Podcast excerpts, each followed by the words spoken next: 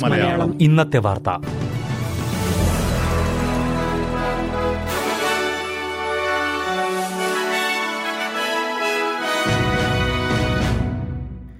നമസ്കാരം. S B S Malayalam ഇന്നത്തെ വാർത്തയിലേക്ക് സ്വാഗതം. ഇന്ന് നവംബർ പതിമൂന്ന് തിങ്കൾ. വാർത്തകൾ വായിക്കുന്നത് റിൻഡോ ആന്റണി സൈബർ ആക്രമണം നേരിട്ട ഓസ്ട്രേലിയൻ തുറമുഖ കമ്പനി ഡി പി വെൽഡ് ഓസ്ട്രേലിയയുടെ പ്രവർത്തനങ്ങൾ പുനരാരംഭിച്ചു. വെള്ളിയാഴ്ച നേരിട്ട സൈബർ ആക്രമണത്തെ തുടർന്ന് കമ്പനിയുടെ തുറമുഖത്തെ ചരക്കു നീക്കം ഉൾപ്പെടെയുള്ള പ്രവർത്തനങ്ങൾ നിർത്തിവെച്ചിരിക്കുകയായിരുന്നു. സിഡ്നി മെൽബൺ ബ്രിസ്ബെയിൻ എന്നീ തുറമുഖങ്ങളിലെ ചരക്കു നീക്കത്തെ ഇത് ബാധിച്ചു. സൈബർ ആക്രമണത്തിന്റെ കാരണം ഇനിയും വ്യക്തമായിട്ടില്ല. അയ്യായിരത്തോളം കണ്ടെയ്നറുകൾ ഇന്ന് ഓസ്ട്രേലിയൻ തുറമുഖങ്ങൾ വിടുമെന്ന് സൈബർ സെക്യൂരിറ്റി മന്ത്രി ക്ലെയർ ഓനിയിൽ അറിയിച്ചു.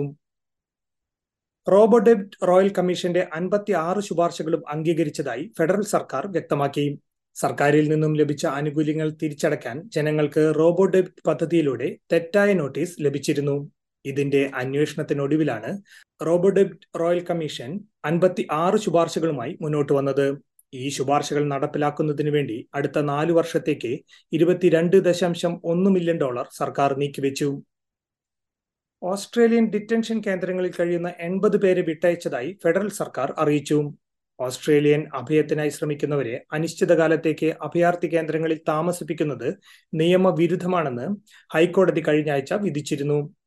രോഹിംഗ്യ അഭയാർത്ഥികളുടെ അഭിഭാഷകരാണ് ഇരുപത് വർഷം മുൻപുള്ള കോടതി വിധിക്കെതിരെ വാദിച്ച് ജയിച്ചത്. എന്നാൽ വിട്ടയച്ച അഭയാർത്ഥികളെ കുറിച്ചുള്ള കൂടുതൽ വിവരങ്ങൾ ഫെഡറൽ സർക്കാർ ജനങ്ങളെ അറിയിക്കണമെന്ന് പ്രതിപക്ഷം ആവശ്യപ്പെട്ടു. ഒപ്റ്റസ് നെറ്റ്വർക്ക് തകരാർ സംബന്ധിച്ച ഫെഡറൽ അന്വേഷണത്തിന്റെ ഭാഗമായി സിഇഒ കെല്ലി ബെയർ റോസ്മാരിൻ ഈ ആഴ്ച സെനറ്റ് കമ്മിറ്റിക്ക് മുമ്പിൽ ഹാജരാകും. കഴിഞ്ഞ ആഴ്ചയിലുണ്ടായ നെറ്റ്വർക്ക് തകരാർ ദശലക്ഷക്കണക്കിന് ഉപഭോക്താക്കളെയും ആയിരക്കണക്കിന് ബിസിനസ്സുകളെയും ബാധിച്ചിരുന്നു.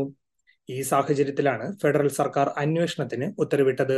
Green senator Sarah Hanson Young ആണ് കമ്മിറ്റിയുടെ അധ്യക്ഷ. ഈ വരുന്ന വെള്ളിയാഴ്ചയാണ് കമ്മിറ്റിക്ക് മുന്നിൽ ഒപ്റ്റസ് സിഇഒ ഹാജരാകുന്നത്. മതപരമായി ആരെയെങ്കിലും അധിക്ഷേപിച്ചാൽ ഒരു ലക്ഷം ഡോളർ പിഴ എന്ന നിയമം ന്യൂ സൗത്ത് വെയിൽസിൽ നിലവിൽ വന്നു. നിലവിലെ ആന്റി ഡിസ്ക്രിമിനേഷൻ നിയമത്തെ പരിഷ്കരിച്ചതാണ് പുതിയ നിയമം. മതവിശ്വാസത്തിന്റെയോ പ്രവർത്തികളുടെയോ പേരിൽ ആർക്കെങ്കിലുമെതിരെ വെറുപ്പ് ഉളവാക്കുകയോ വിദ്വേഷം പ്രചരിപ്പിക്കുകയോ പരിഹസിക്കുകയോ ചെയ്താൽ അത് കുറ്റമായി കണക്കാക്കും. വിവിധ സംസ്കാരങ്ങളിലുള്ളവർ ചേർന്ന് സമാധാനപരമായ സമൂഹം രൂപപ്പെടുത്തുന്നതിന് ഇത്തരം നിയമങ്ങൾ ആവശ്യമാണെന്ന് New South Wales premier Chris Minns പറഞ്ഞു. ഇതോടെ ഇന്നത്തെ വാർത്ത സമാപിക്കുന്നു. ഇനി കൂടുതൽ വാർത്തകളും വിശേഷങ്ങളുമായി നാളെ വൈകുന്നേരം അഞ്ചു മണിക്ക് വീണ്ടും വരാം. ഇന്നത്തെ വാർത്തകൾ വായിച്ചത് റിന്റോ ആന്റണി.